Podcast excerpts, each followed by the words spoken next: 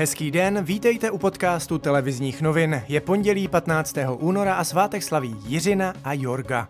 Dnes bude jasno až polojasno, zpočátku místy mrznoucí mlhy.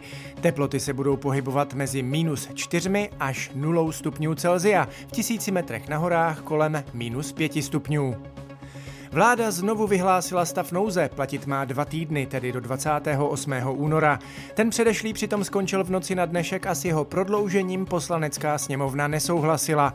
Ode dneška se tak nic nezmění. Všechny služby, obchody i restaurace zůstávají ve stávajícím režimu. Kabinet nouzový stav vyhlásil na základě žádosti hejtmanů.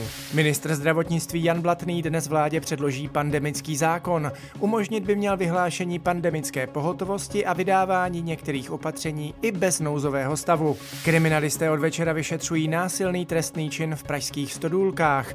Na místě byla nalezena mrtvá mladá žena. Podrobnosti dodává pražská policejní mluvčí Eva Kropáčová. Kriminalisté na místě zjistili, že žena zemřela násilnou smrtí. V současné chvíli zjišťují veškeré okolnosti a příčinu jejího úmrtí. Kromě ženy objevili policisté v domě i čtyřleté dítě. To je zdravé a v pořádku. V domě mělo dojít k napadení. V péči lékařů záchranné služby skončil skončil i muž, u kterého byla diagnostikována srdeční zástava. Po převozu do nemocnice však zemřel. Italská vláda zrušila dnešní plánované otevření lyžařských areálů. Podle italských médií to zdůvodňuje šířením nových, nebezpečnějších mutací koronaviru. V polském středisku Zakopané musela kvůli neukázněným turistům zasahovat policie. Po částečném uvolnění proti koronavirových opatření tam otevřeli s poloviční kapacitou penziony a hotely.